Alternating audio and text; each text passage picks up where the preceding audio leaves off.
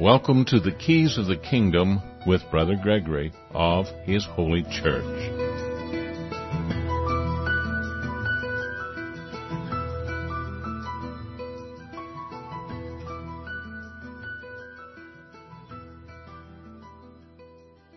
Well, welcome to Keys of the Kingdom. I'm Brother Gregory, and again, we're going to be talking about the kingdom of God. And the kingdom of God was the salvation of the people. It was the solution given to us by Christ.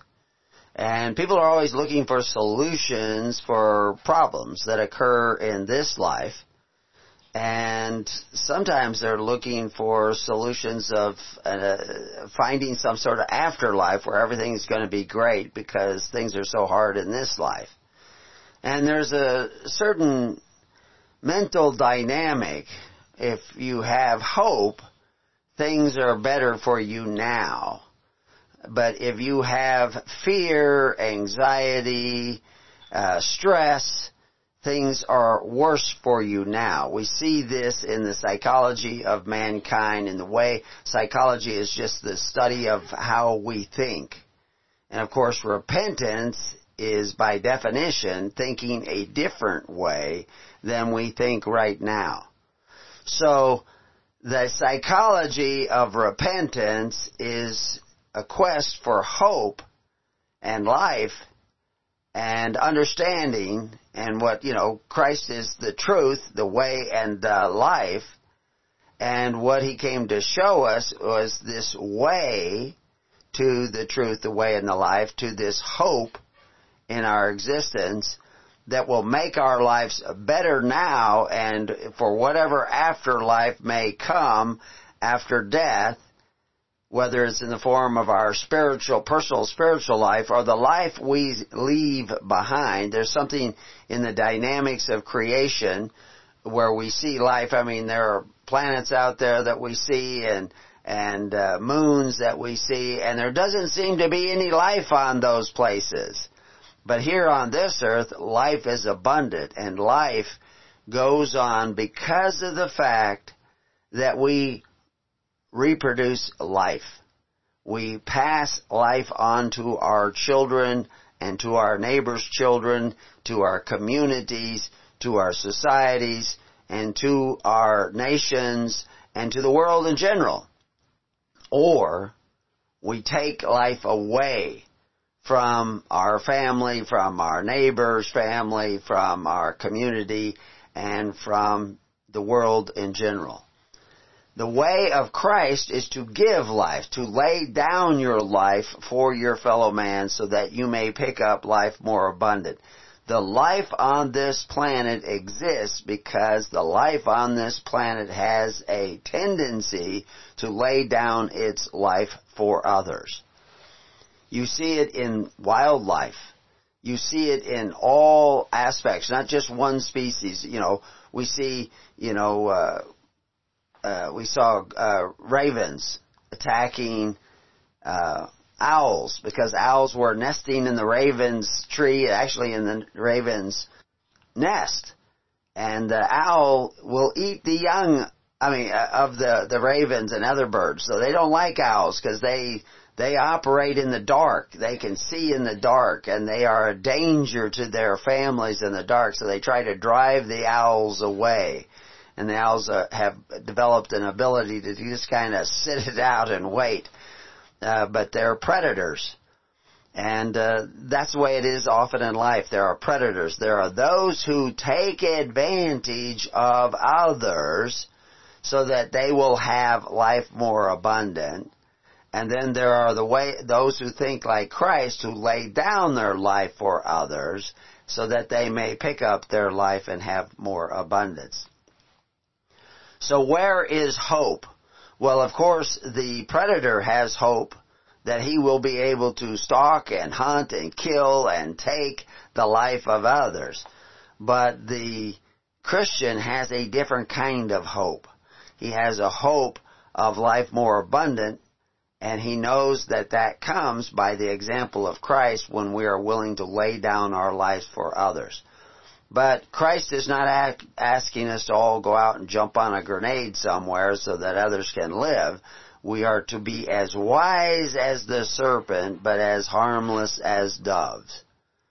And so I, I just sent out a post to our network and I, I shared with a few people on Facebook and the local community that we were going to talk about the coronavirus today. But of course what we're really talking about is the kingdom of God and we're just using news events that are taking place now in the lives of people to try to show you how the kingdom of God operates as opposed to the kingdoms of the world and how they operate. Because we're not to be of the world, according to Christ.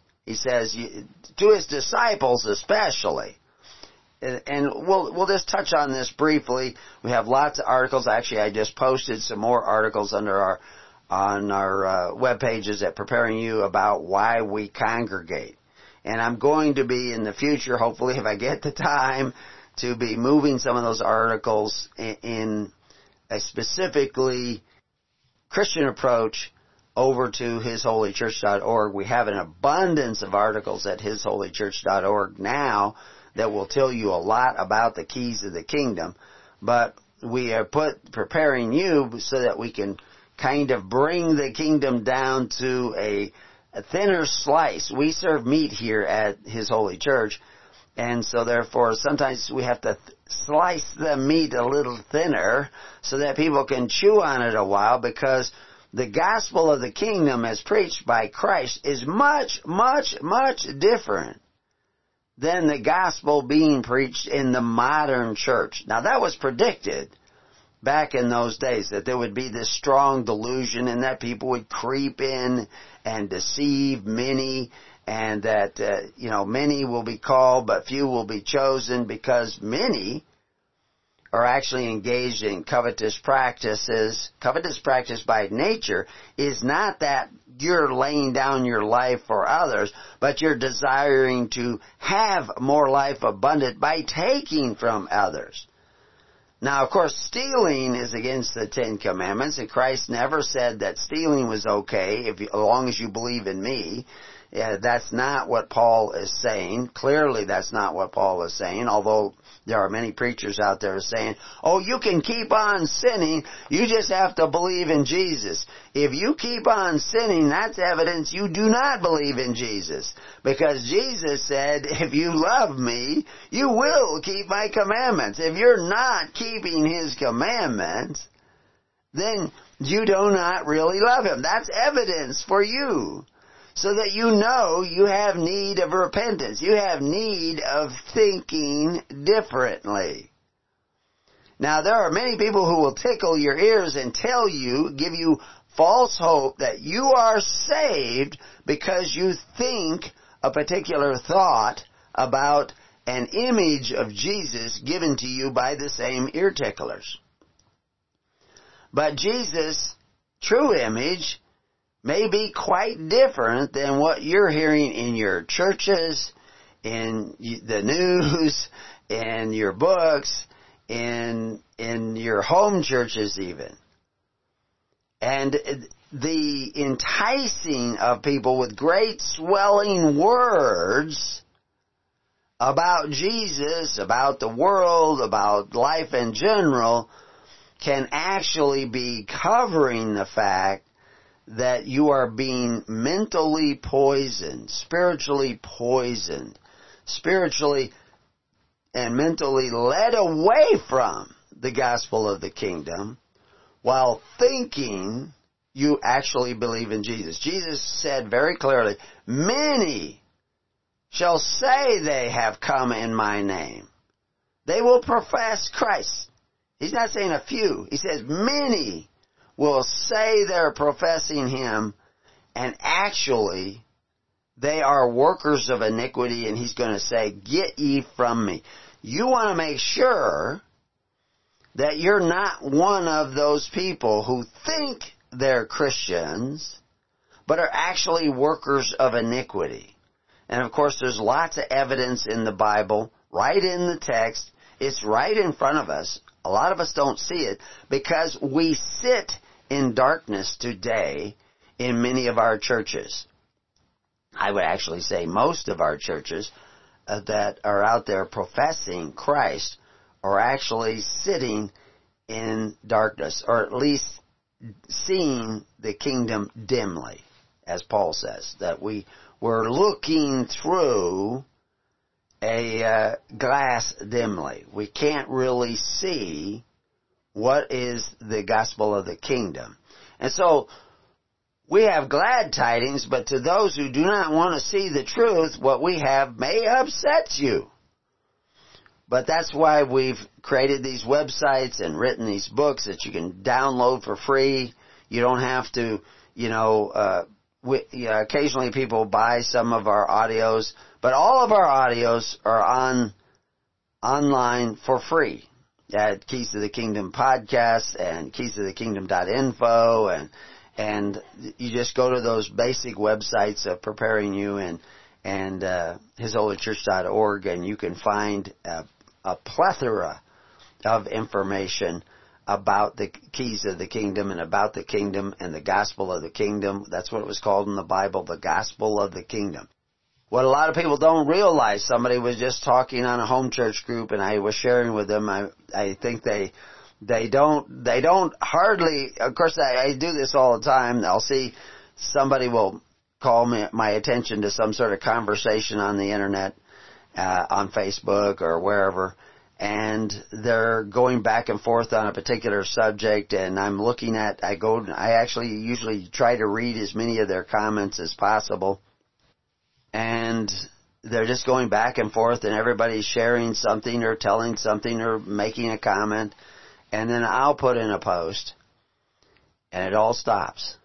They stop conversing, and I, I, I find that fascinating. I noticed it a number of years ago, and I thought, like, so what is it that I said that stopped the conversation? I was trying to encourage the conversation, but actually, I, I believe what's happening is I'm getting to the heart of the matter, and of course, we present facts, you know, and facts do matter and we prevent, uh, present facts about the Bible, about the words of Jesus Christ. We put Jesus back in the context of Jesus. We even put Paul in the context of Paul, but always Paul in the context of Jesus, because that's what Paul is telling us.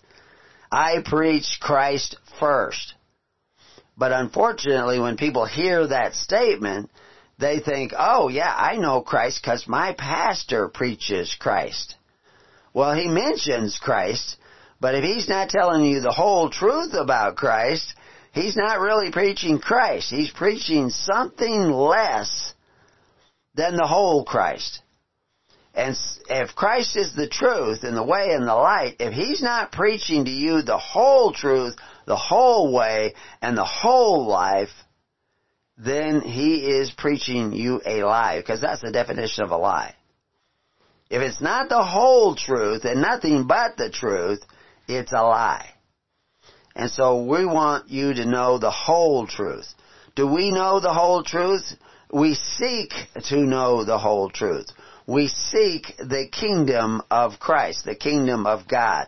We seek the gospel of the kingdom. And, you know, if you see things that we do not see, we want you to share them with us. The same as we are compelled by faith to share with you things that we see that the modern Christian often is missing. Now, a lot of people will say that's a bold statement, but you can see that we're talking about things that most churches don't talk about. So, anyway, what we said was that we were going to talk about the coronavirus. I, I actually have a little bit of a cough left over for when I had a virus several weeks ago. And uh, when I get to talking a great deal, sometimes uh, I feel that that that little and cough, that congestion up a little bit that's still left over.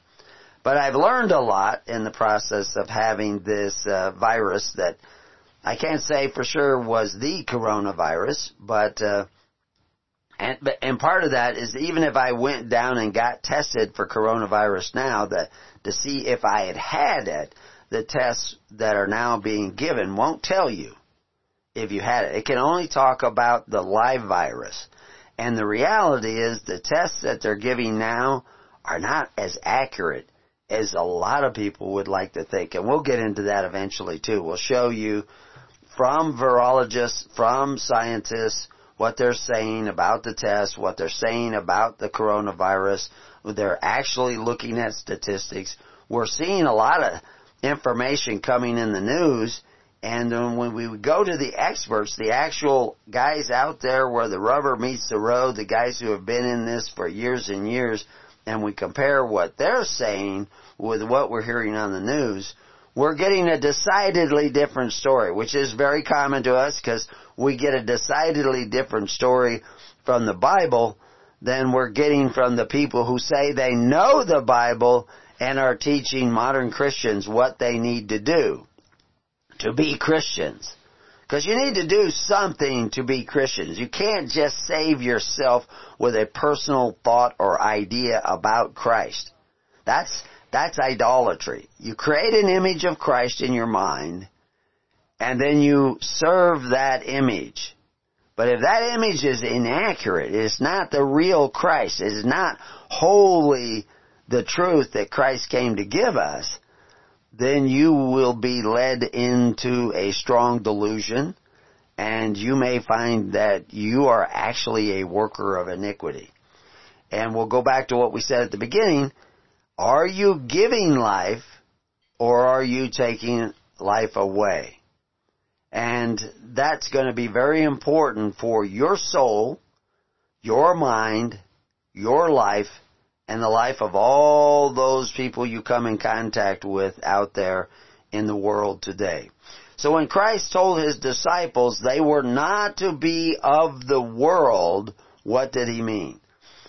Well, he used a particular, we see a particular Greek word in the Bible that he used in that instance and that Greek word means constitutional order or system of government. That's right in the definition of that Greek word. That's what he used. Other times he used Greek words that meant inhabited places and they translate that into world. Other times he used words that mean uh, different things other than constitutional order and system of government. So it's important to know when he used what word. Sometimes he used a word that just means age a, a period of time, you know, in our age or in the age to come, in the world to come.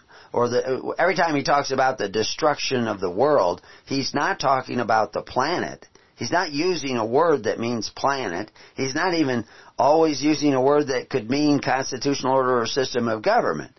He's using a word that means an age, the end of an age.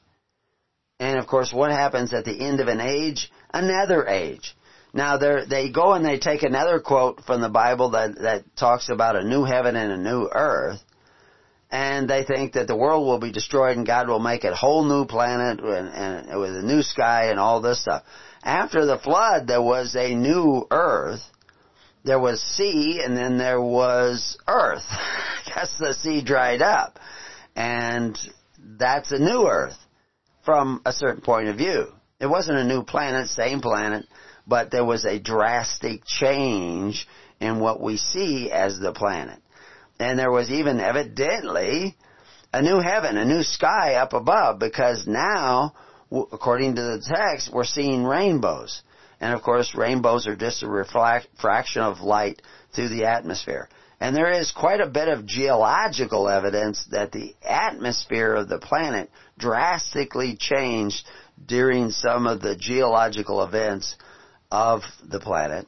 And we could go into all that, the reasons why there's a, I mean, a lot of evidence. There's a lot of things that people talk about that they think is science, but there's really very little evidence for it. But it's a theory. And, you know, some of those theories may be somewhat accurate, some of those theories may be completely wrong. Because if you look back in the history of science, we had lots of theories that now have no precedence in science whatsoever. We say, oh, well, we used to think that, you know, like the aurora borealis. I've seen the school books in my uncle's uh, one-room schoolhouse where he attended school, and the school books were telling him when he was a boy that the aurora borealis was caused by the reflection of sunlight off of the solar polar caps. You know, the sun would hit the snow and then go up into the sky and create the aurora borealis. That's what it said in his science book when he was going to school back in the in the 30s. But we know now that that's not what causes the aurora borealis. Well, that's a kind of a simple thing. It was something, you know, because I was talking to my uncle when I was working on wheat farms out in North Dakota, uh, back when I was a young fellow, uh, over 50 years ago. And, uh, that was, you know, I mentioned the cause of the aurora because he sees the aurora up there in North Dakota. He's in the north part of North Dakota, and uh, he's he says, "Well, no, that's not from what I was telling him. That's from the sun reflect." He still had that idea in his mind, you know, 40 years later after school because that was what he was taught. And that's what he believed because that's what he taught and he had believed it for a long time and here I'm talking about it and I was kind of shocked that that's what he thought the aurora was. Later on we, we went over with my cousin into the schoolhouse and there were some books there and sure enough I looked it up and I could see that that's what they taught him. It was hard to change his mind. You know, I, I had lots of facts and he eventually seemed to agree with me, but he was slow to agree with me because it was not what he learned. We see that every day here at His Holy Church. Because we're sharing information with you, a lot of you have not been taught. And some of the information you have been taught is the opposite of what we're now saying. So that's why we've written all these books and, and put up these hundreds of web pages and, and hundreds and hundreds of audios to try to introduce this other information. That's why we have thousands of footnotes so you can find out that what we're saying is based on fact. What we say about the gospel of the kingdom in Christ is based on what Christ actually said in the context of Christ, in the context of the time in which Christ said it, and how it connects and is uniform with everything that Christ said, including everything that God has said in the Old Testament, but was often and regularly and consistently mistaught by some of the people like the Pharisees and the Sadducees and the Zealots as well as those who have accepted those ideas today and are called Protestants and Baptists or Methodists or what have you, all these different Catholics or Jehovah Witnesses, they have fallen prey to some of those false teachings of the Pharisees. And that's because when people were trying to translate the Bible or, or now translate the Bible into English, they depended often on the Masoretic texts of of Jews that were still accepting the philosophies of the Pharisees that were wrong. Everything the Pharisees said weren't wrong, but some of the things they were saying was absolutely wrong. We'll get into that in the coronavirus when we return to Keys of the Kingdom. Well, welcome back to Keys of the Kingdom. So anyway, I introduced the idea that there might be many things that uh, we are uh, going to share with you that are contradictory to what you have been told before. And uh, we're just investigating, and we're finding out information. Uh, sometimes it's between the lines of the very reports that are misleading you, because they'll they'll say, "Oh, this is this is a terrible thing," and you know, be afraid and and get all worked up and get excited and and it's because this, this, and this, and this. And then we lay out their reasons, and we find out they don't connect with all the facts.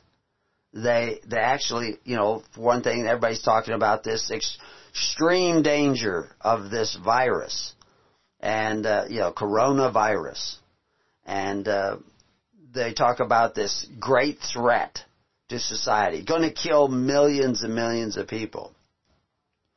But when you actually look into the flow of data from, even from Italy, and certainly from China and now from the United States, none of the data that is out there is following the computer program predictions of this virus.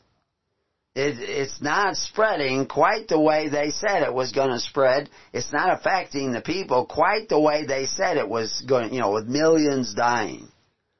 It, it doesn't seem to be measuring up to their predictions. Their predictions appear to be wrong. And of course, wherever you have somebody programming in data, there's somebody else programming in the same data or more of the data available and putting it into computer programs. And of course, those computer programs that are creating these predictions are created by people. And they may be accurately put together. They may be really good predicting programs, or they may not be so good.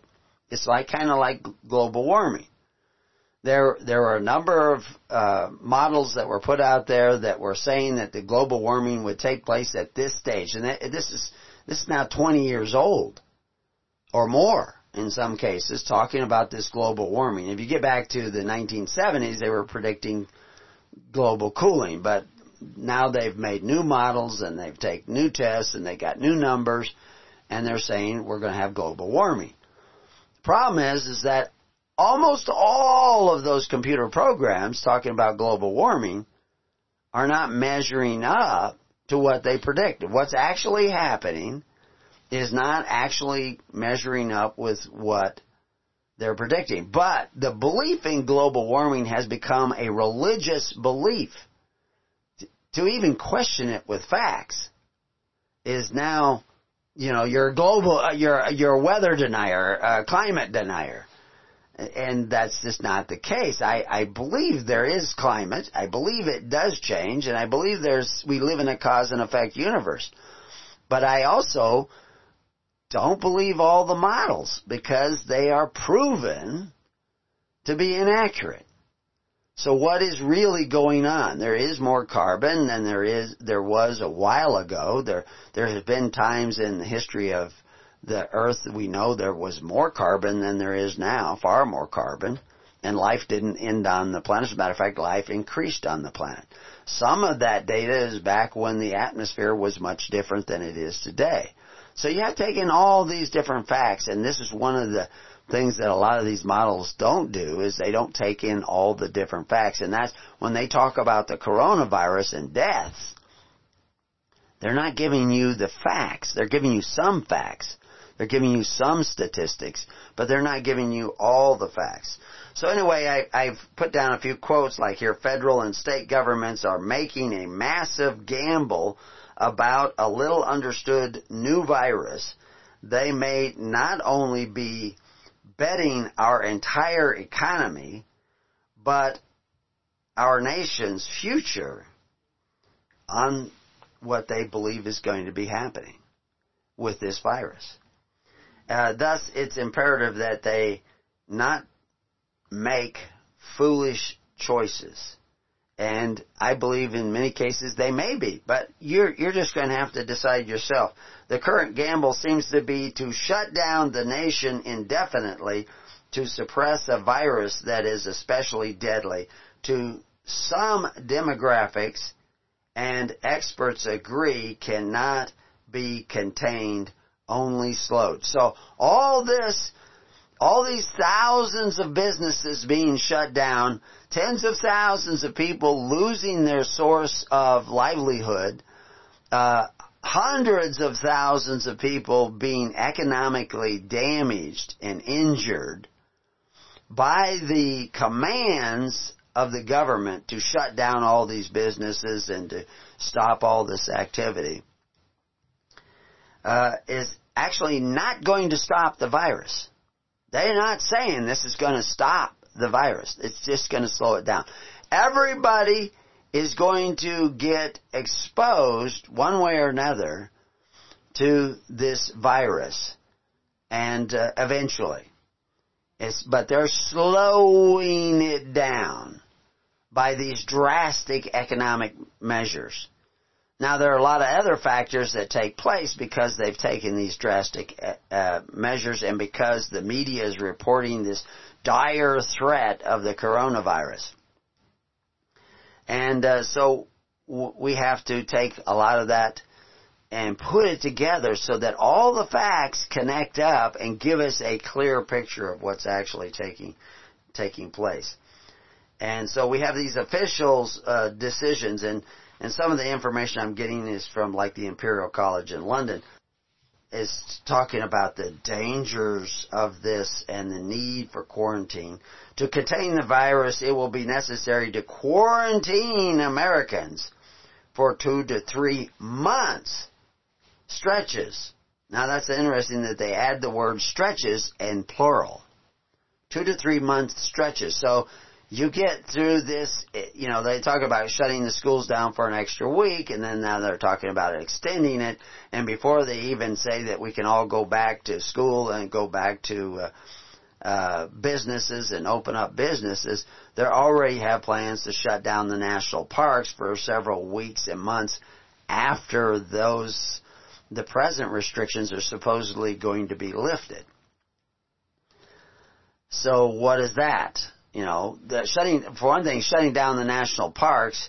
You know, if people just act with a certain amount of precaution, there's a great deal of evidence that uh, you're not likely to get the disease in national park situations. You're usually camping more than six feet from the people next to you. and uh, if you're camping outdoors, especially during the summertime, the the transmission of the virus will decrease rapidly. And because you know, the virus doesn't live very long on most surfaces. On stainless steel surfaces inside buildings where there's no sunlight, you know, the very reason we have stainless steel is supposed to be cleaner. Well, of course, you can clean it easier, but the fact is, is that the life expectancy, and I, I use that word loosely, life expectancy, uh, let's say, put it this way, viability of a virus, because it really isn't alive, and we'll talk about that more. The viability of a virus to contaminate somebody lasts longer on stainless steel than it does on almost any other uh, object. One of the reasons why is the stainless steel usually will remain colder. Now, if you put the stainless steel out in the sunlight, it won't last as long. But if you have it in a building, it will last a long time. There's a lot of things that uh, about viruses that they break down and become unviable, uh, no longer even recognizable as virus.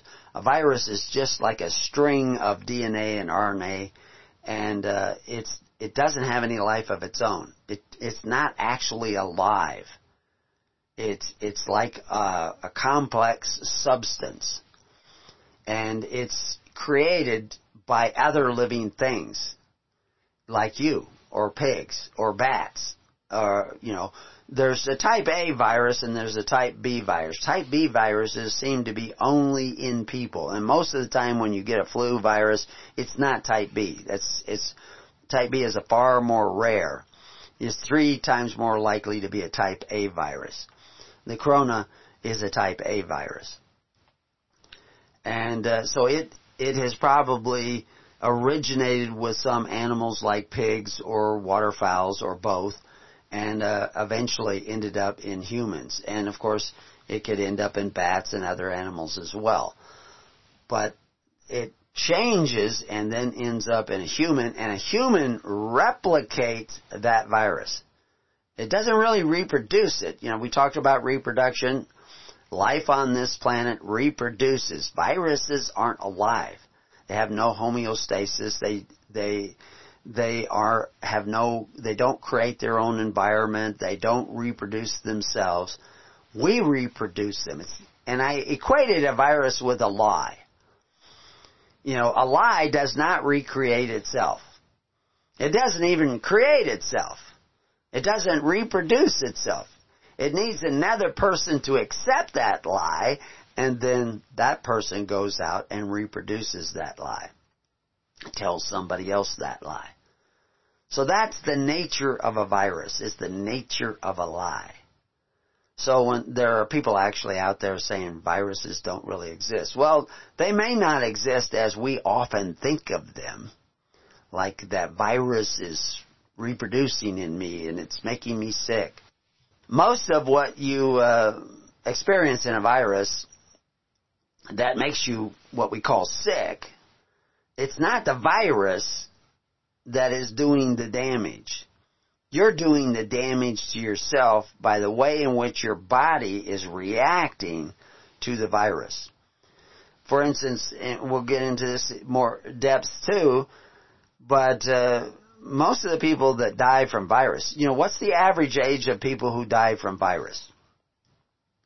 What was the average age of people who died from bubonic plague? The bubonic plague was actually caused by a virus, uh, and a bacteria actually, more than a virus, but a bacteria.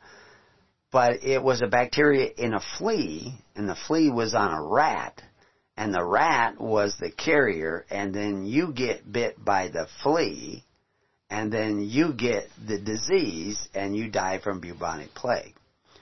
Well, a small child could be bit by a flea, an adult could be bit by the flea.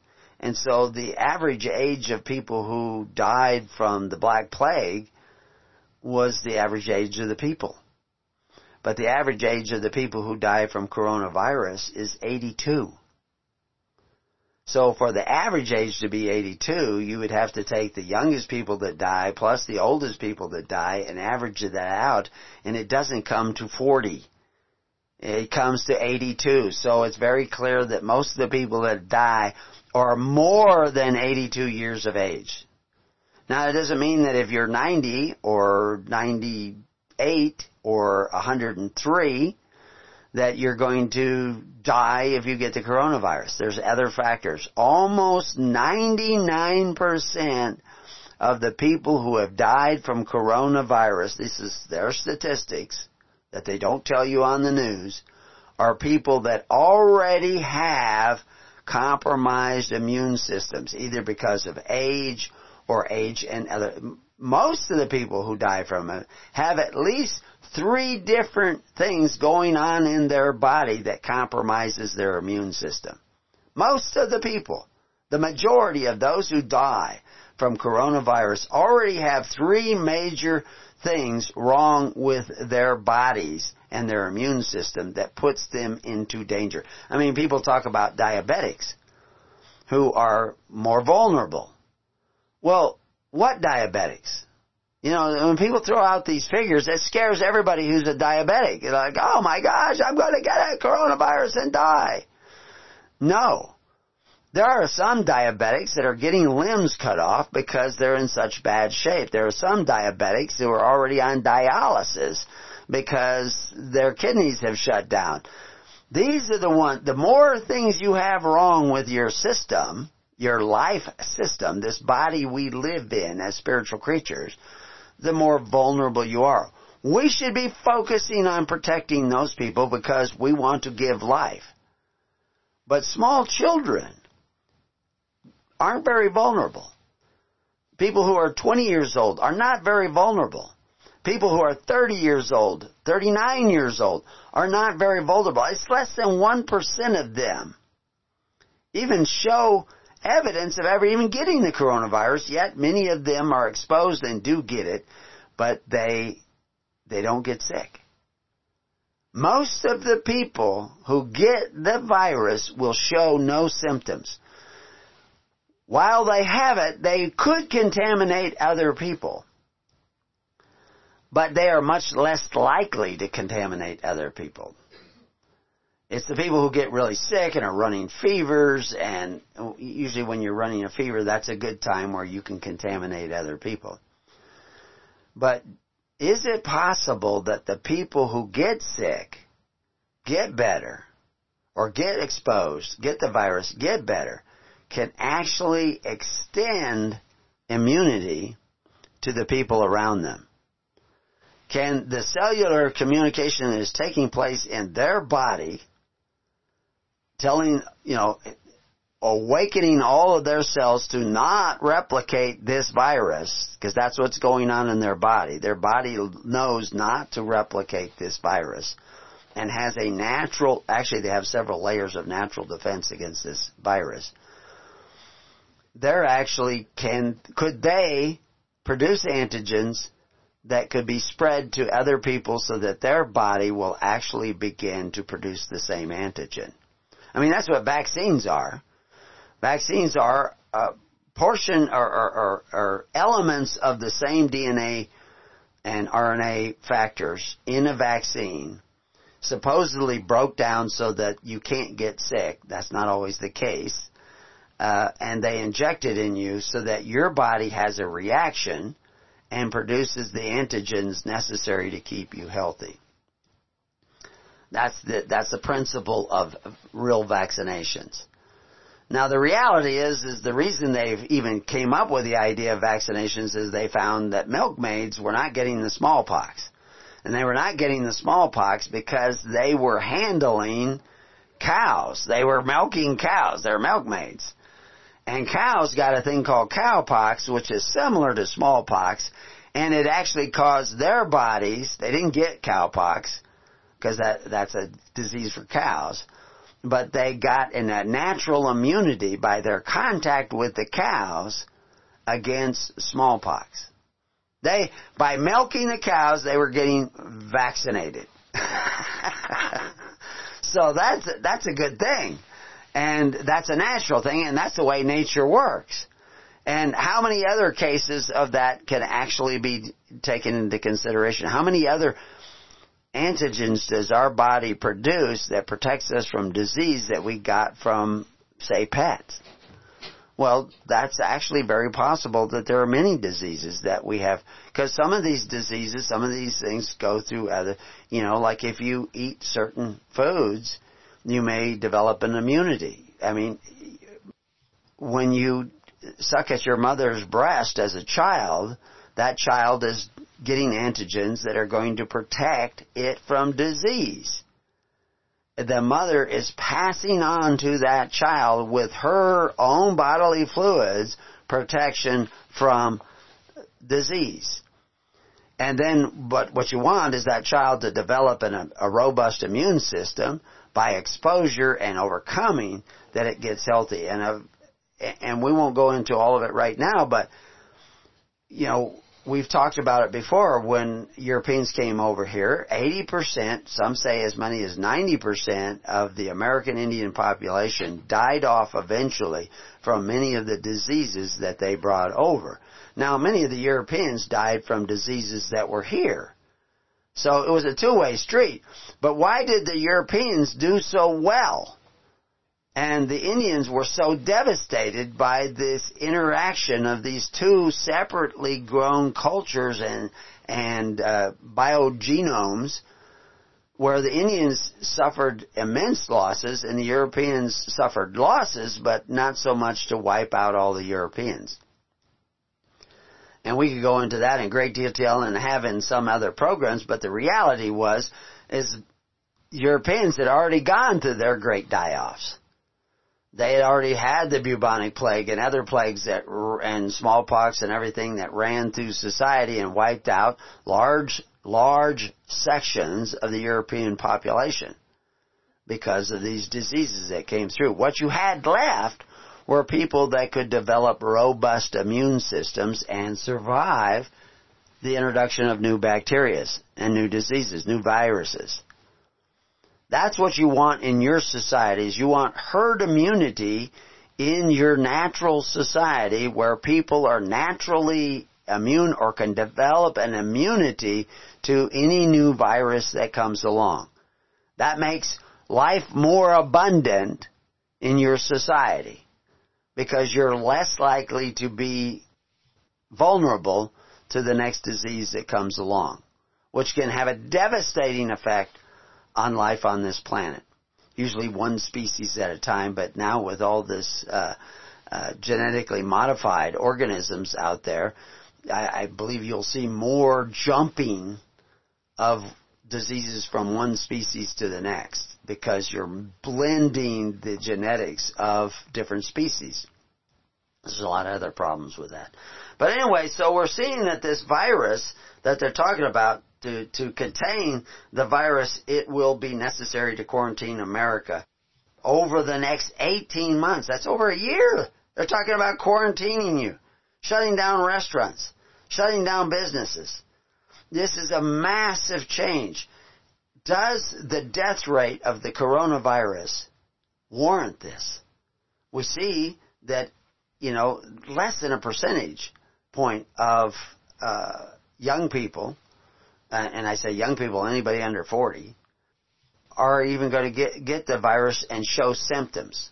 Now the reality is what we see from that, uh, that Princess cruise where a lot of people got it, they, they were able, they had a closed environment and they tested these people. Half of the people, more than half of the people got the virus never even showed symptoms. They didn't even get sick. Now the symptoms you're seeing is your immune system fighting this virus. It's not the virus killing you. It's you killing you because your body is overreacting or it needs to overreact. In, in some cases that's actually what's taking place uh, because of the fact that your infection rate goes way up because you're very vulnerable. There's a difference between an 8 year old and an 80 year old the body begins to degenerate as we get to be a certain age. seems to be built in. Uh, all almost all animals age. There are a few animals that actually don't age. very very uh, uh, small, uh, simple animals, and they they don't seem to age. But uh, that there's almost none of those, and we've talked about those before. But the reality is is this uh, uh, this the strategy that they're bringing up is only mitigating it. So it's not going to stop it, it's going to slow it down. For this society to really become healthy concerning the virus, the coronavirus or any virus, there's a dozen viruses out there that are traveling around as flu viruses and making people sick, and they do this every year. Thousands, tens of thousands of people die every year from viruses. 35 to 40,000 people die. You know, uh, t- uh, tens and tens and tens of thousands of people get the virus. Most of them show almost no sign that they got sick. You know, they get a little fever one night, a little runny nose, and they're back at work the next day. Uh, or maybe 24 hour flu, they call it. These are, these are viruses just like the coronavirus in many ways going around and when you get a virus vaccination, that may only include a vaccination for two of these viruses, maybe three at the most. And which ones they're use, they're just guessing which ones they think are going to be most common traveling around in society.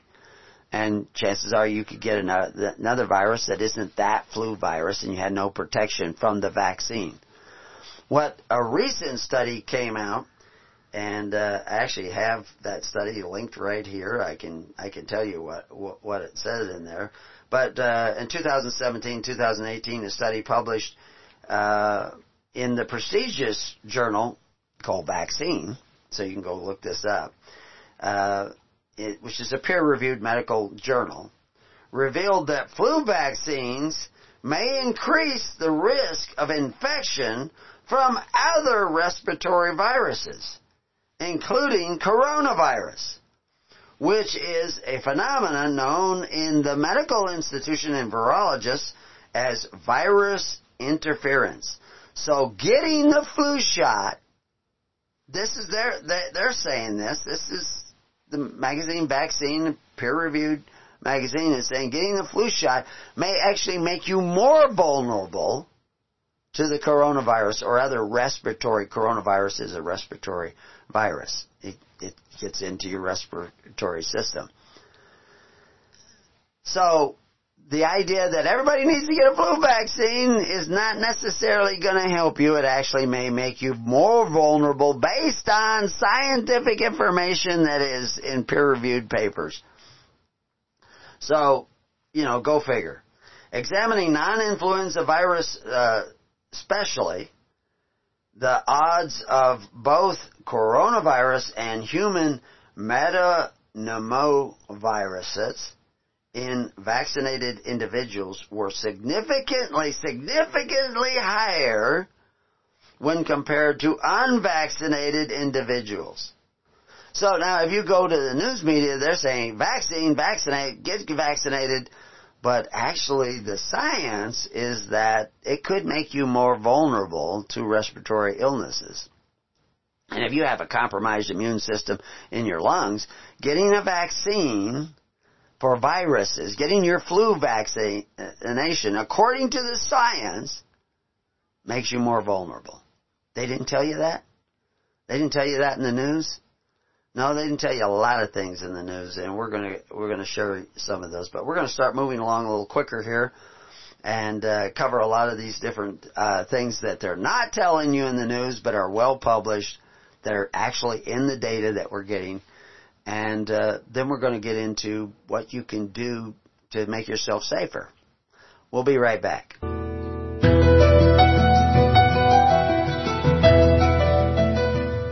We talk a lot about the kingdom here, and we talk a lot about what most churches are afraid to talk about or don't even know to talk about, which is what the first century church was really doing.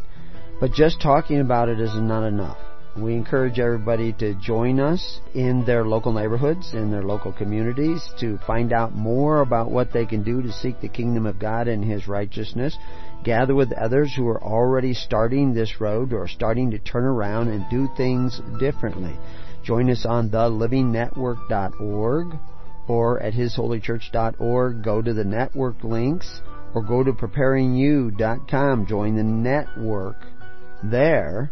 It's all the same and we'll try to hook you up with people in your local area. They will not be perfect. They don't walk on water. They are not necessarily saints but they are talking about seeking the kingdom of God and His righteousness. And join us on Facebook. Facebook.com, His Holy Church, all one word. Join us there. We'll give you updates so you can start doing some studying and thinking about these things and start looking into these things for yourselves. You must become a doer of the Word.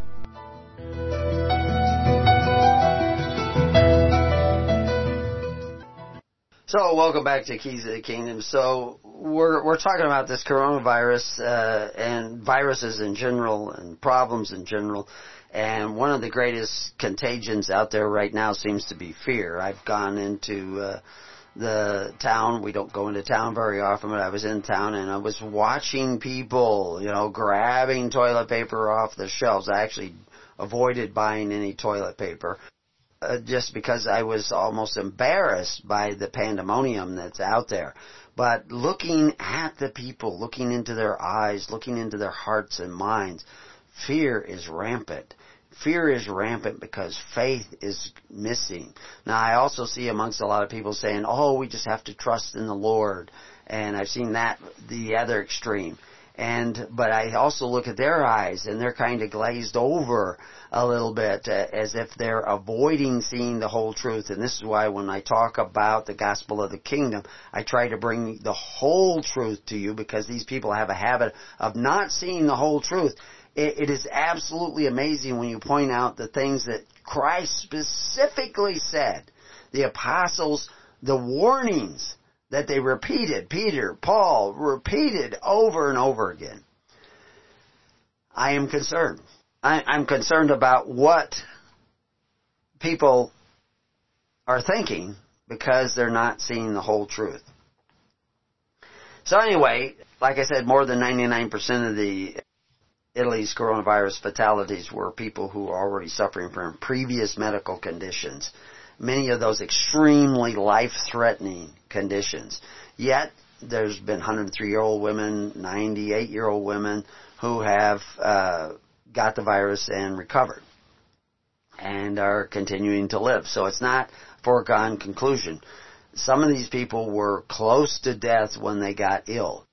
Convalescent home was the first, one of the first sources of deaths and they had a large number of deaths in that convalescent home and without the disease getting into that convalescent home evidently from workers from Canada who Chinese ex- extraction. I mean, it's not Chinese people's fault that this is taking place. That that's just where the virus showed up, was in Wuhan. And like I pointed out before to many people, Wuhan is the storage is the location of the storage for, largest storage facilities for viruses.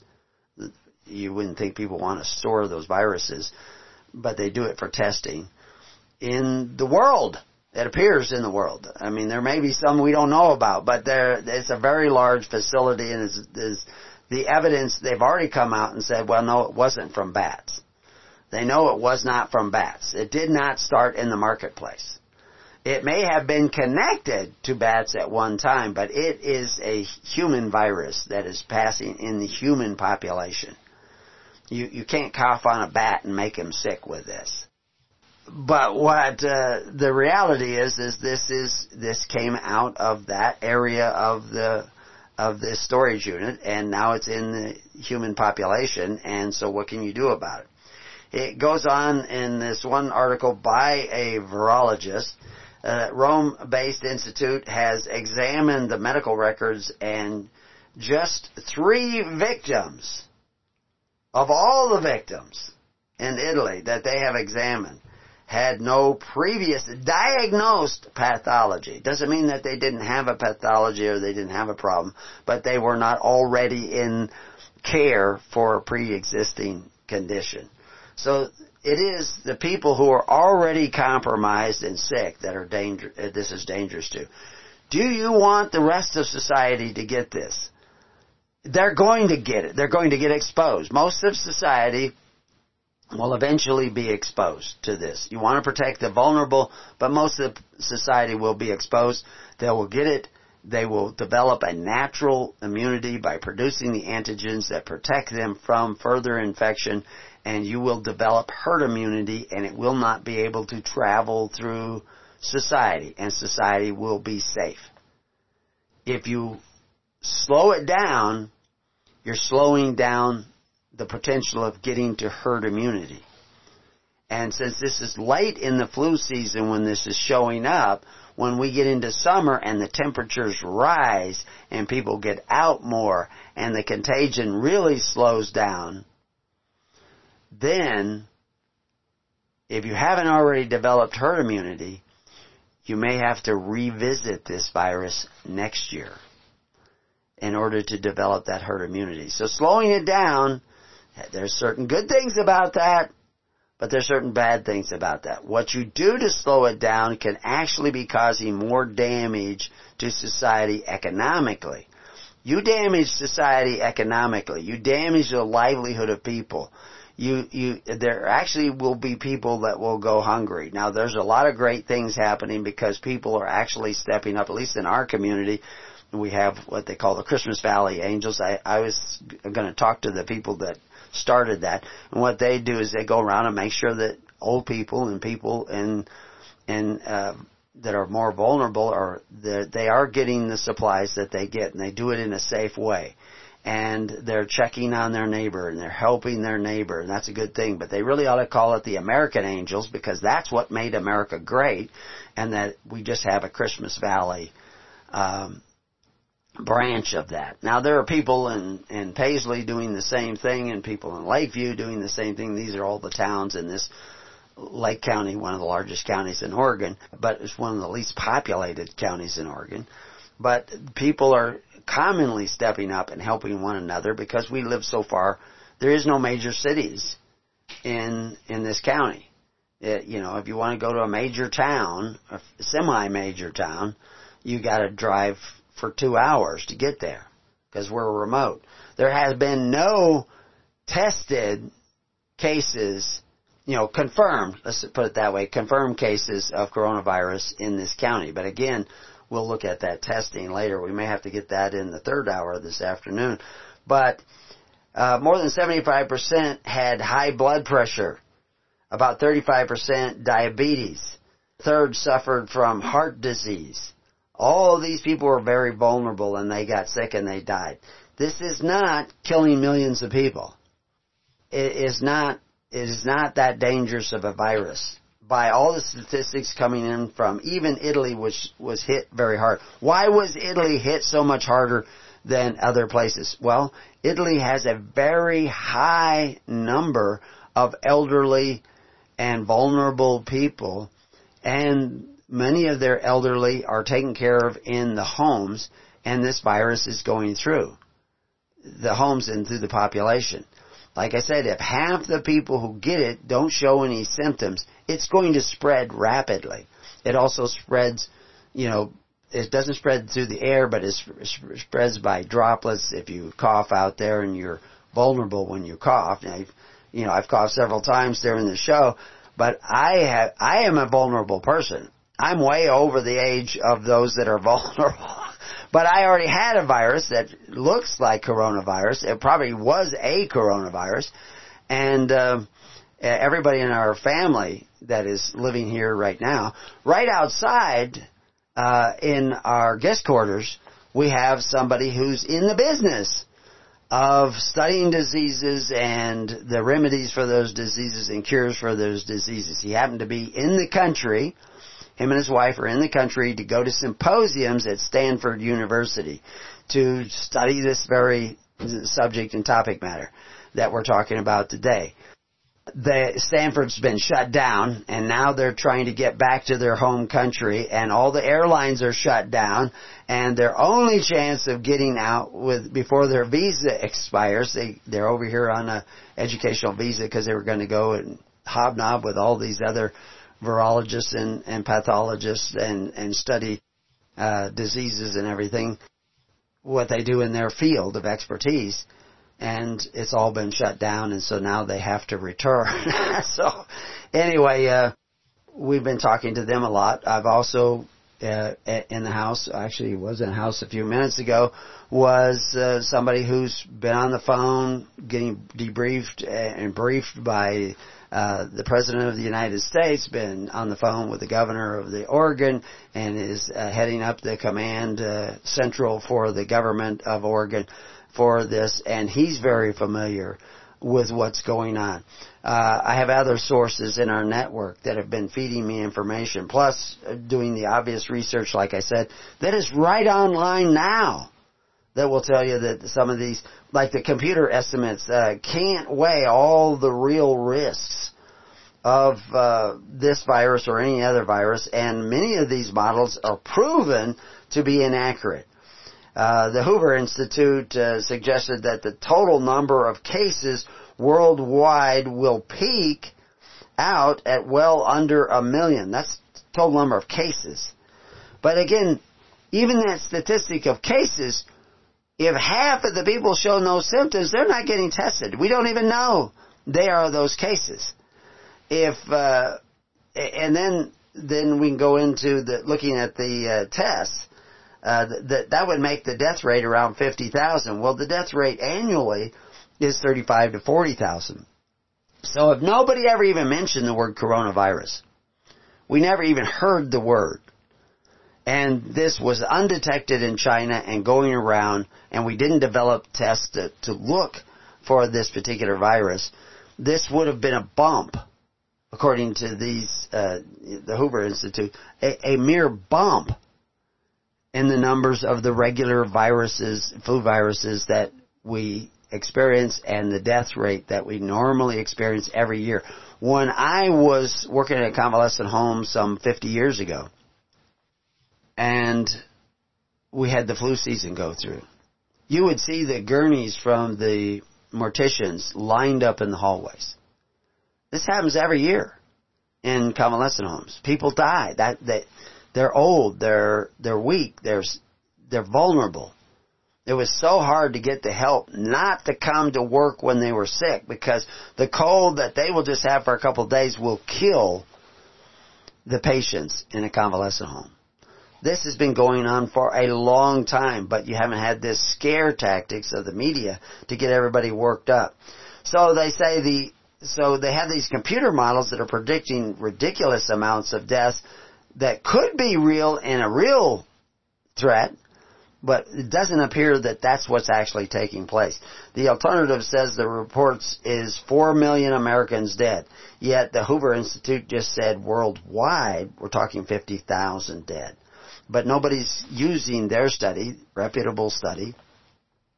They're using somebody else's study that is predicting these uh, huge amounts of death. Yet when we've seen the coronavirus moving around in societies now, it, it traveled rather quickly because most of the people who get it don't even know they have it. And so they say that we'll have all these deaths because of lack of ventilators. And uh, now they've even increased the percentage of ventilators. But these are ventilators for people that are already at death's door and get the get the illness because people aren't doing the proper precautions that they need to do. And getting the vaccination doesn't seem to be one of them. Because evidence is, according to CDC and to these medical reports, is that if you get the vaccination, you're more vulnerable to these respiratory viruses that go around. So anyway, there are other uh, hysteria skeptics. There are people that are talking about like uh, John P.A. Ioannidis, uh, professor of medicine and epide- uh, epidemiology and statistics at Stanford University, which I knew about. You know, I read his report even before I had somebody who was going to be attending Stanford, uh, living in, in our guest quarters. But uh, he assumes that the fatality rate among individuals infected by this SARS-CoV-2, which we see the disease is what they call COVID-19, but the actual virus is a SARS virus. It's a respiratory virus. In, in the general population is a, a mid-range guess from the Diamond Princess analysis uh, is that 1% of the U.S. population gets infected about, which would be about 3.3 million people, the, this would translate into about 10,000 deaths, which is far less than what we would normally get in a flu season. Of course, we have the real flu season on top of that. But again, those deaths will be amongst the, the most elderly.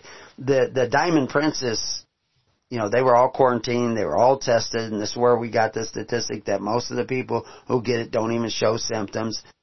Uh, everybody recovered, and but who was on a princess Diamond Princess cruise? What was the mean age? What what were they eating? What were they consuming? What was their pre-existing conditions? No deaths. Everybody walked off that ship with lifetime immunity to the coronavirus this particular coronavirus. And uh, their immune systems may have been stronger. They they may have damaged some of the ones who got very sick. They may have damaged their lungs a little bit, and this will have an account through the rest of their life. Uh, or they may completely 100% recover with total lifetime immunity.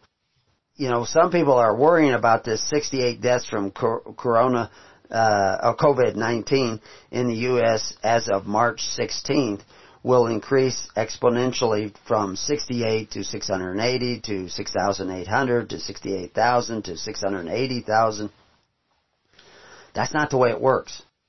They're not understanding how viruses progress that is not a realistic scenario. But that you hear this kind of stuff on the news, but it's from people who don't actually know what they're talking about.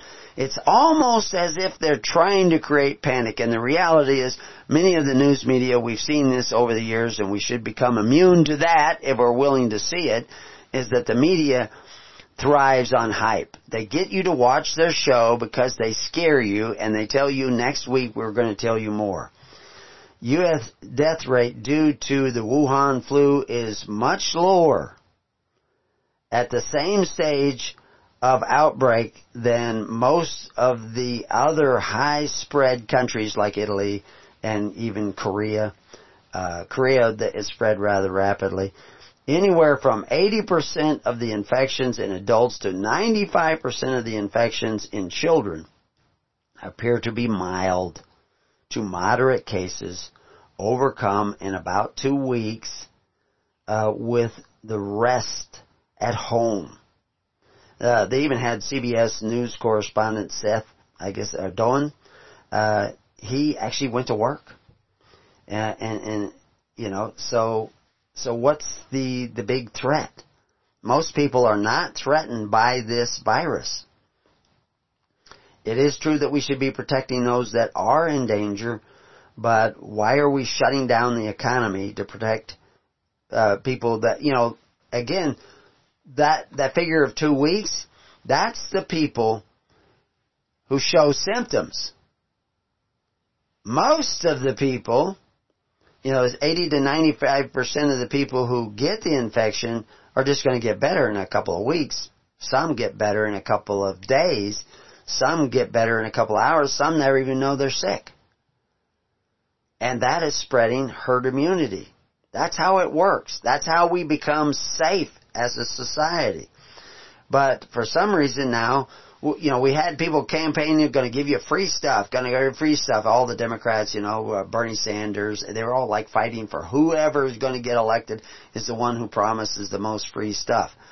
Well, now the present president, I'm not picking on him, is offering trillions of dollars in free stuff to people all over the United States and even over the world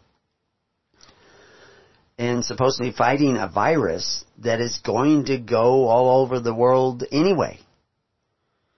It's just going to slow it down a little bit. And slowing it down, as I said, because you're going to get through the flu season, the temperatures are going to warm up, it's going to stop spreading, and you will not have arrived at herd immunity. So it will come back next year or the year after, but it will come back. And uh, we're going to do this again. No, there's actually much better remedies. There's many, many things you can do to make yourself less vulnerable. I mean, we have to realize death is not a good thing. We don't want more death. We want more life. But how do we get to the place where we have more life?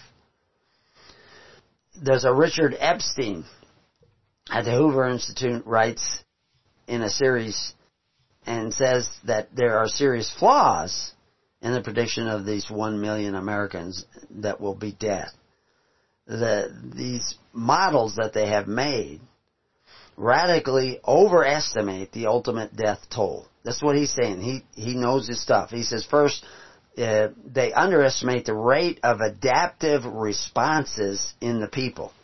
Like I said, most people will not even get sick. They'll get the virus and you will not even see symptoms. They will just get sick, get better, and you don't even know they were sick. Second, the model seems to assume the vulnerability of infection for the for uh, older populations from 70 and upward. That's me. I'm the vulnerable population. But they don't give some clue as to the rate of spread over the general population. They don't seem to understand how you get to herd immunity, which we have been doing for thousands of years. This is what, there are a lot of very healthy Indians in America today surrounded by all the diseases that came from Europe and they don't get them anymore. So, how does this work? You know, third he says the models rest on a tacit but questionable assumption that the strength of the virus will remain constant throughout this period when in fact its potency should be expected to decline over time in part because of the temperature increase, which we've already talked about, that will come with summer, at least in the northern hemisphere.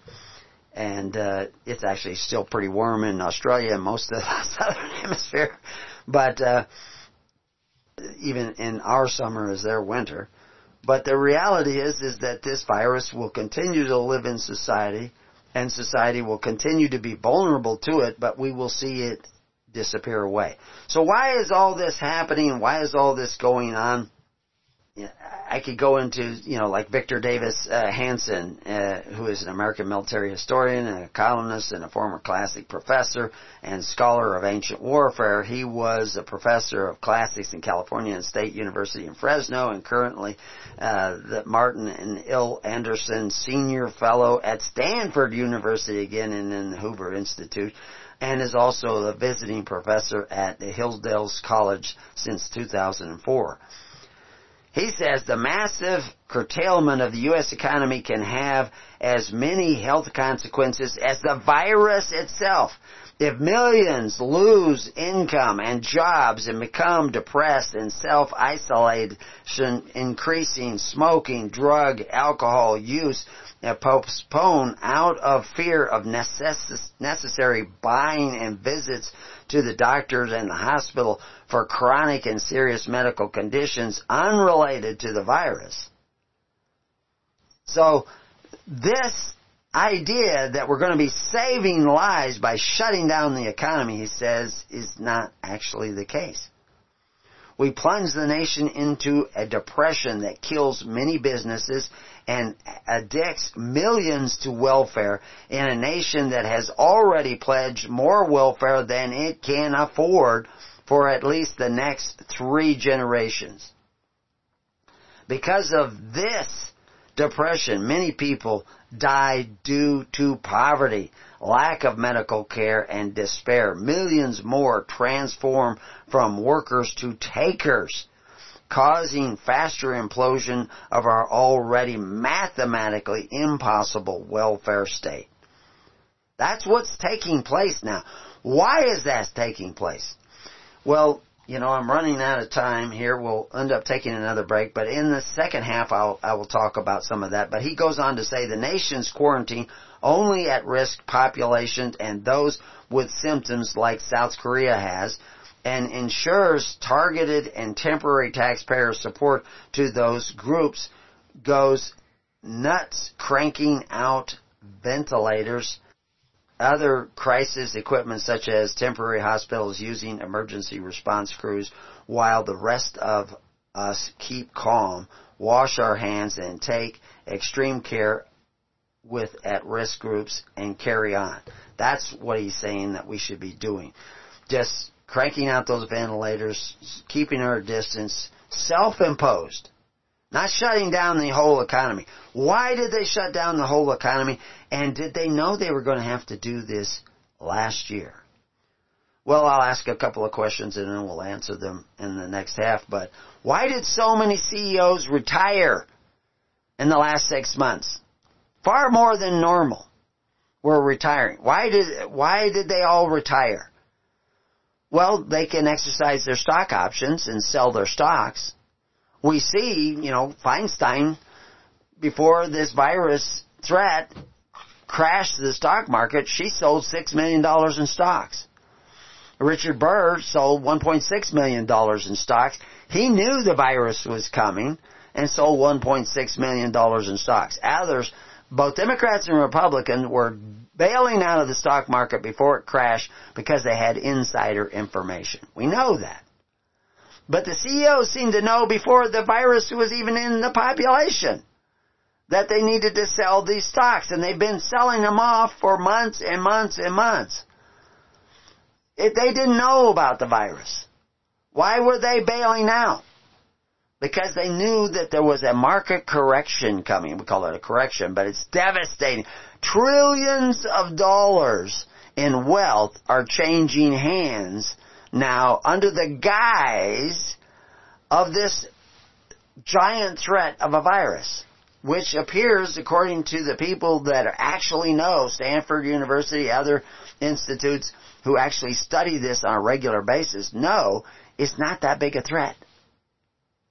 And by slowing down the exposure, we're actually creating, and especially with these tactics of shutting down the economy, we're actually endangering everybody. More when we return to Keys of the Kingdom. Okay, well, welcome back to Keys of the Kingdom. So we've looked at studies from London and studies from Stanford uh, University and from other institutes that say that this virus is not that dangerous. It's a dangerous virus. Every time there's a virus, a flu going through society, people die. It's usually the most elderly or the most sick or the most immune compromised people in society. And so what you want to do is help protect those elderly people, those uh, sick people, and, and keep them in isolation and quarantine, but you can do that without shutting down the entire economy. And we know that the economy is overblown. We can go and talk about that. And other times we just don't have a time to do it. And I want to get to some of the solutions of what you can do so that you can have life more abundant other than seeking the kingdom of God and His righteousness because that's really what you should be doing and that means you should be doing what Christ commanded, which He commanded that we sit down in the tens, hundreds, and thousands and start loving our neighbor as ourselves and caring for one another through faith, hope, and charity rather than fealty, force, and, and, uh, fear, which is the way that the world does it. The world, you know, nobody's giving away trillions of dollars of their money to help out the airlines that are getting hard hit, to help out the other industries, the restaurant industries that are getting hard hit, and all the unemployment that they are creating, not the virus creating it, they are creating it based on their choices. They're going to give them trillions and trillions of dollars and create trillions and trillions and trillions of dollars of debt that your children are going to have to pay off. Or the entire system will collapse which we may be seeing the beginning of that. I think things will go on. We will see this kind of fade away, but it will come back. They know now that they can implement martial law as long as you don't call it martial law. Because the people don't know what's going on. They cannot, they sit in darkness. They cannot see what is really going on. They don't know how to take care of themselves and their neighbors the way we used to know in America. They have lost that skill. And we need to bring that back and the best way I know from being a historian myself is to do it the way Christ commanded that we do it, which is to sit down in the tens, hundreds, and thousands and uh, get into a network based on faith, hope, and charity, which was what the early church was. It was a network of small congregations, synagogues, ten families, that networked together through these ministers that met the criteria of Christ. Most ministers today are not doing what Christ said. The vast majority, 99% of the ministers out there claiming to be the ministers of Christ are not doing what Christ said to do. And so we need to repent and think like Christ and do it the way Christ said to do. So anyway, back, we'll mention the testing. It, the, the testing for this coronavirus is what they call a PCR test. And, and if you listen to David Crowe, who's a Canadian software uh, telecommunications engineer with a degree in biology. Why? Because his software engineering has to do with biology. And expert in uh, global infections such as SARS, Ebola, and the flus, and including the coronavirus. He says that this is an irrational panic. That uh, that we do not actually are, are not actually uh, finding out what is going on because our test, this PCR test, is a test uh, of an unproven test of RNA. They don't really know. They came up with this test. It's the best they had. They're talking about developing better tests, cheaper tests, faster tests, but they're simply testing the RNA, uh, which is a polymerase chain of uh, reaction that they're looking at. And he says the coronavirus, is a quote, the coronavirus test is based on PCR, a manufacturing technique. When used as a test, it does not produce a positive negative result, but simply the number of cycles required to detect genetic material. The division between positive and negative is an arbitrary number of cycles chosen by the tester. If the positive means infected and negative means uninfected, then there are cases of people going from infected to uninfected and back to infected again in a couple of days. So the people that we know that were tested for coronavirus in our community received this PCR test. And it may be totally inaccurate. It may, it, you know, they say, oh no, they were tested, they don't have it. No, that, that's not the way the tests work. You could have had it, you could, you could test, you know, if you tested three days before, they, it would have, they would have said it was positive. They got it. But you test three days later and they say they don't have it. Because the test is not really what we think of as a positive negative test. It's not that kind of test. They don't have any other test available yet, but that's all they have. So your data and information is incorrect. And of course, if they developed a test that could actually, based on this isolated RNA of the virus, of the, that you can actually tell that person or the antigens of the virus. If we could test and say, oh, this person has the antigens, he has been exposed. We did this with polio. And they went about and did the test with polio.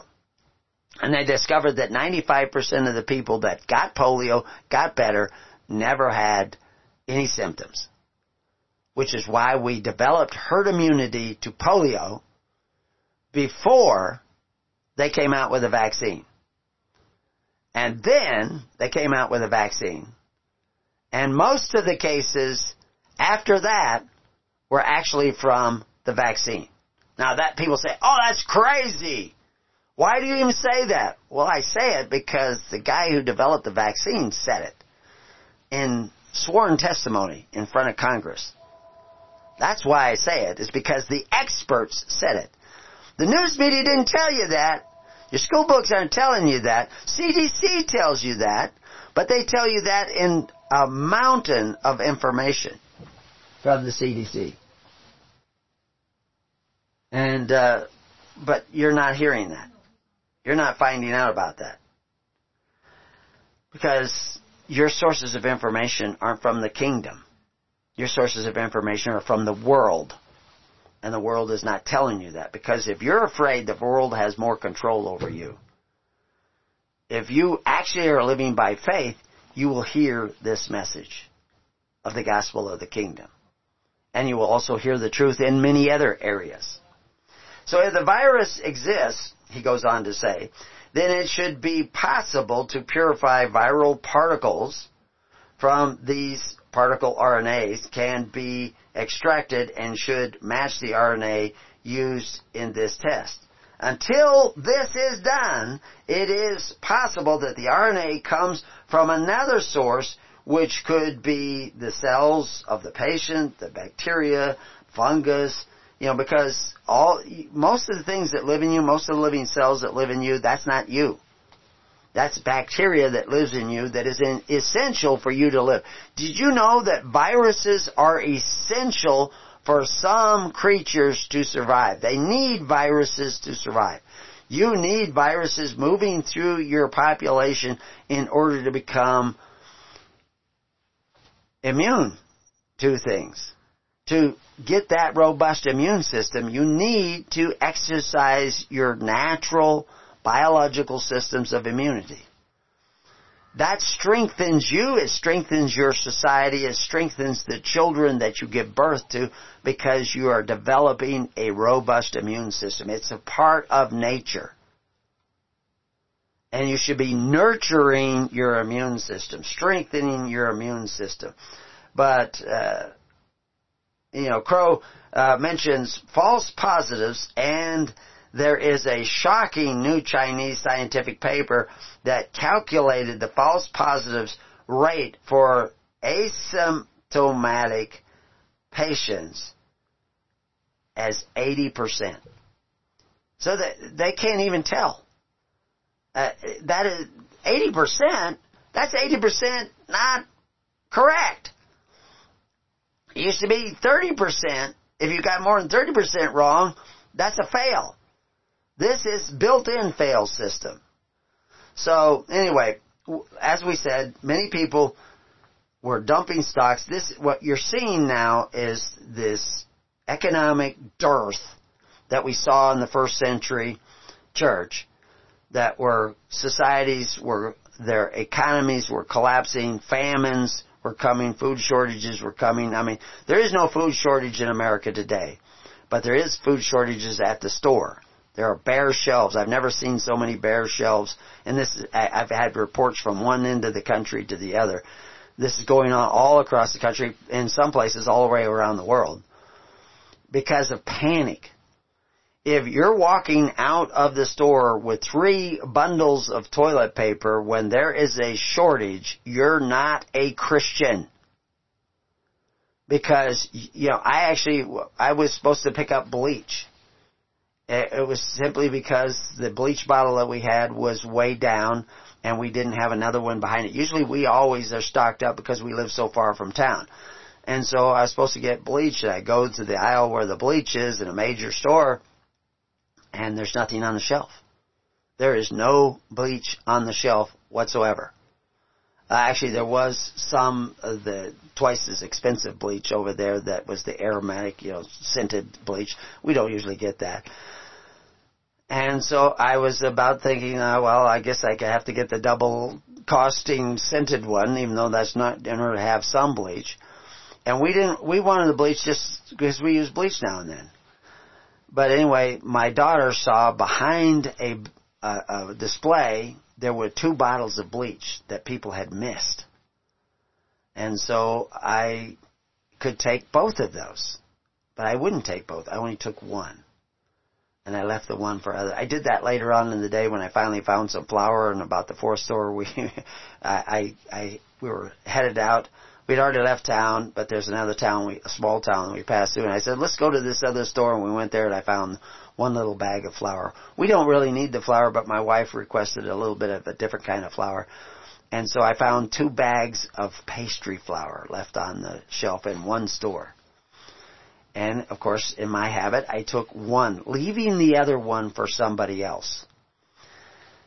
I was in the next aisle and I heard a guy said, I suppose there's no flour. He's talking to his wife and I overheard him talking as they were, he was very calm going through and they were picking up a few items and I said, I left one bag for you. but it's only pastry flour. And I said I left it for, I saw him when I was uh, again leaving the store, he had that one bag. But he, w- he clearly in his cart, he was only taking what he needed. He wasn't, he, he considered the feelings of other people.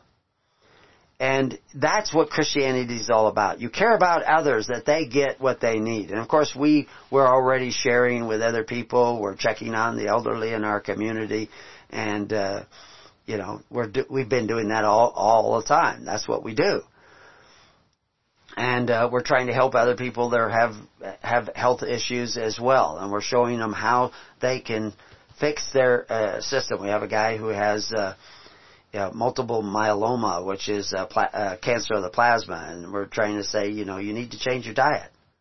And he's debating whether or not to get chemotherapy or go get this thirty thousand dollar therapy in Mexico or whatever. I says, change your diet. He says, well, it's too late for that. And and I can show you people who had multiple myeloma, who changed and, and were on death's door, already had chemo twice, and were dying. I mean, they were bedridden, dying they're up hiking around now. They've been well for years and years and years, and they owe it all to the fact that they changed their diet. That their particular diet, the way they change, and everybody's different. And you need to find people who actually have experience in this and, and know about this and help each other learn what we have forgotten how to do. But they they went on a keto diet. Now that's not there, there's all kinds of keto diets. But the, they they started living the way we used to live in the old days on, on a diet not filled with carbs and carbohydrates and sugars and all that stuff. Anytime you consume sugar, you're going to affect your immune system. If you have a really, really robust immune system, you could probably drink Gatorade right through the flu virus and survive. But it could be better. Everybody we know who's had, did go on the chemotherapy, and a lot of people we don't know but heard about who went on the chemo uh, and had changed their diet. There's a variety of diets. Some of them go all vegetarian. Keto is not vegetarian. It's meat and fats and other proteins and fats. But so people, everybody's different. Everybody's problem's different. Everybody should try different things. And uh, but there's an educated guess, and there's also a spiritual enlightenment that helps you figure out what to do.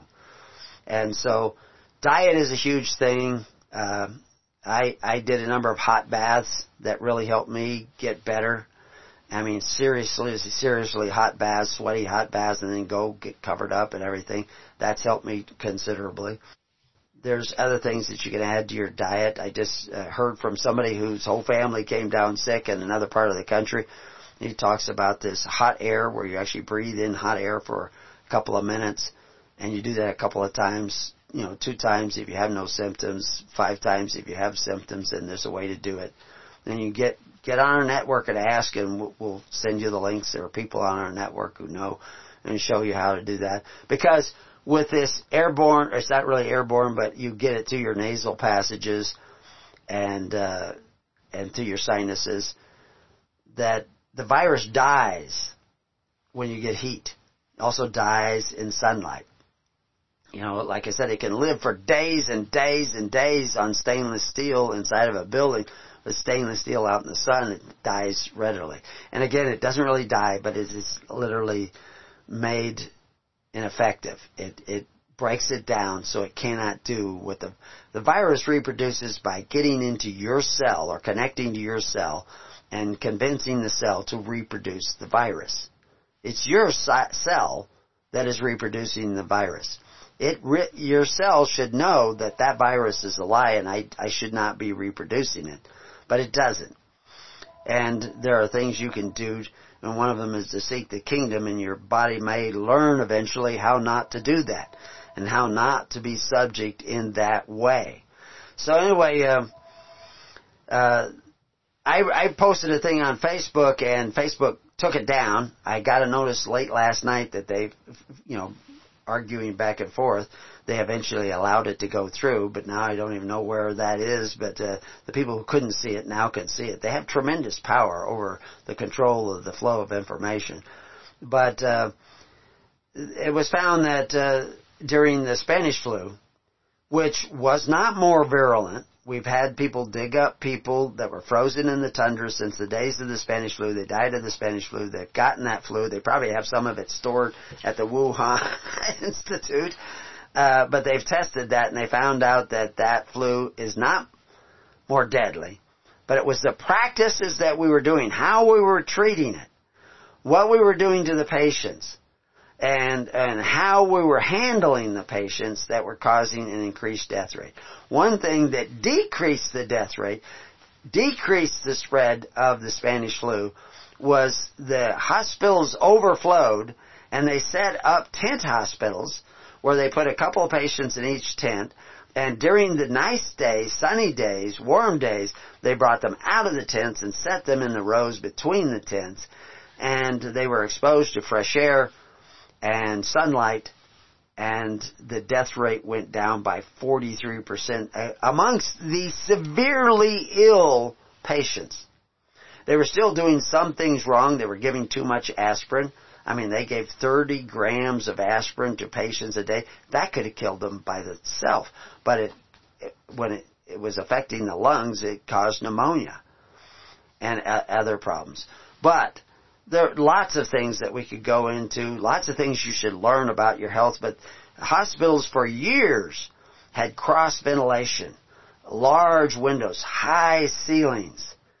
Uh, when the people were on that uh, Princess cruise, they're recycling air. Almost everybody who gets on an airplane, you're breathing recycled air. That's not good for you. You want open air, good ventilation, sunlight, proper diet, uh, and some other practices like hot baths, saunas, you know, but you have to do this in a reasonable, wise way. Again, where did we start with all this? We have to be as wise as the serpent, but as harmless as doves.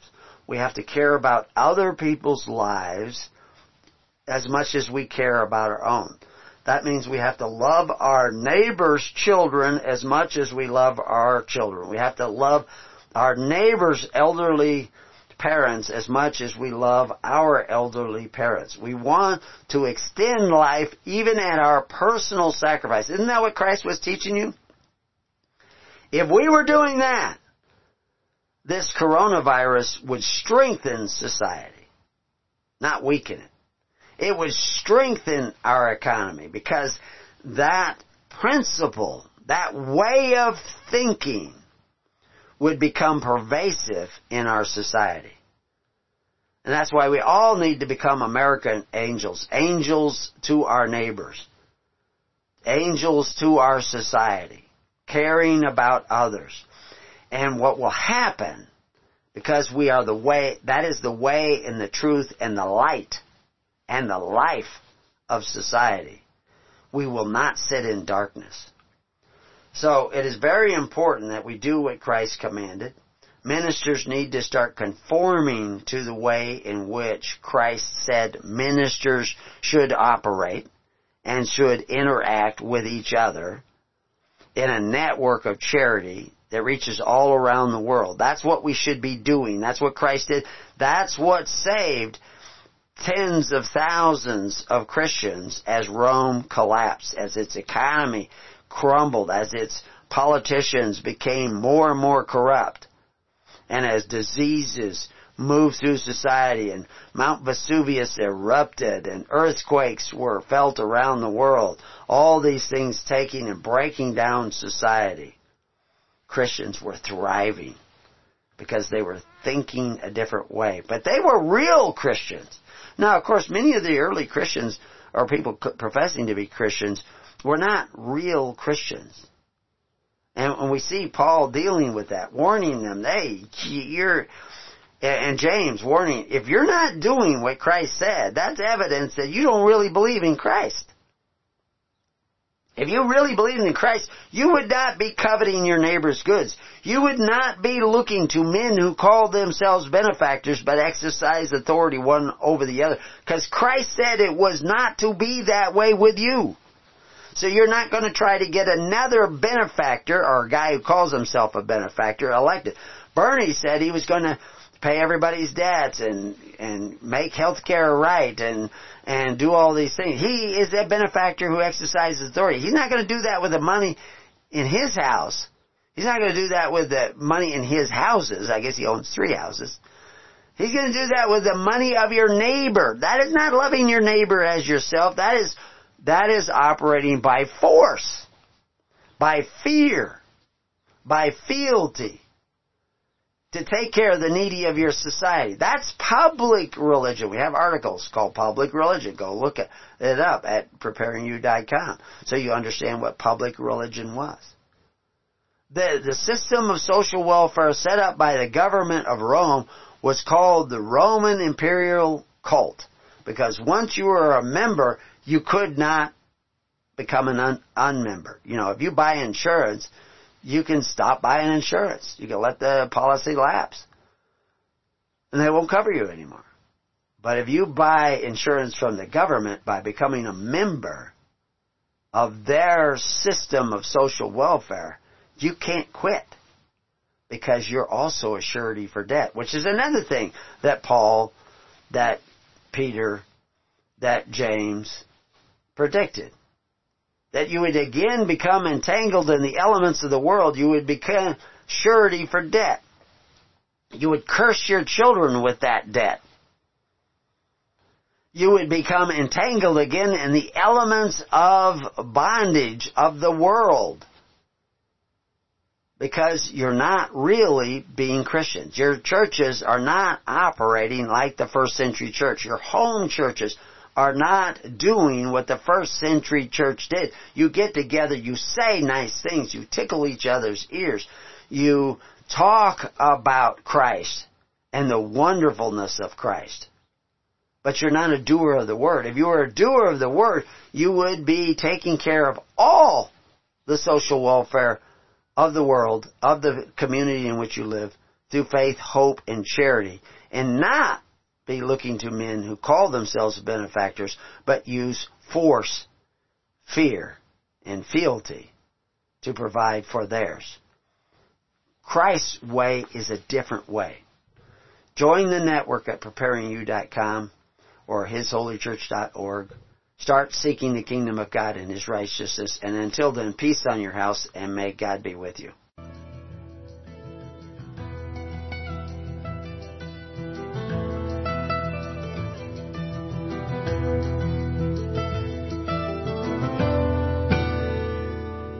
You have been listening to The Keys of the Kingdom with Brother Gregory of His Holy Church.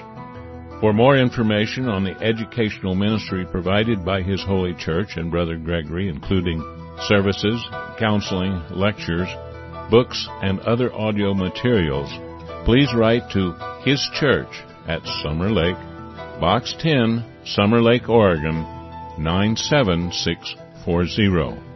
You can also find us on the web at www.hisholychurch.net.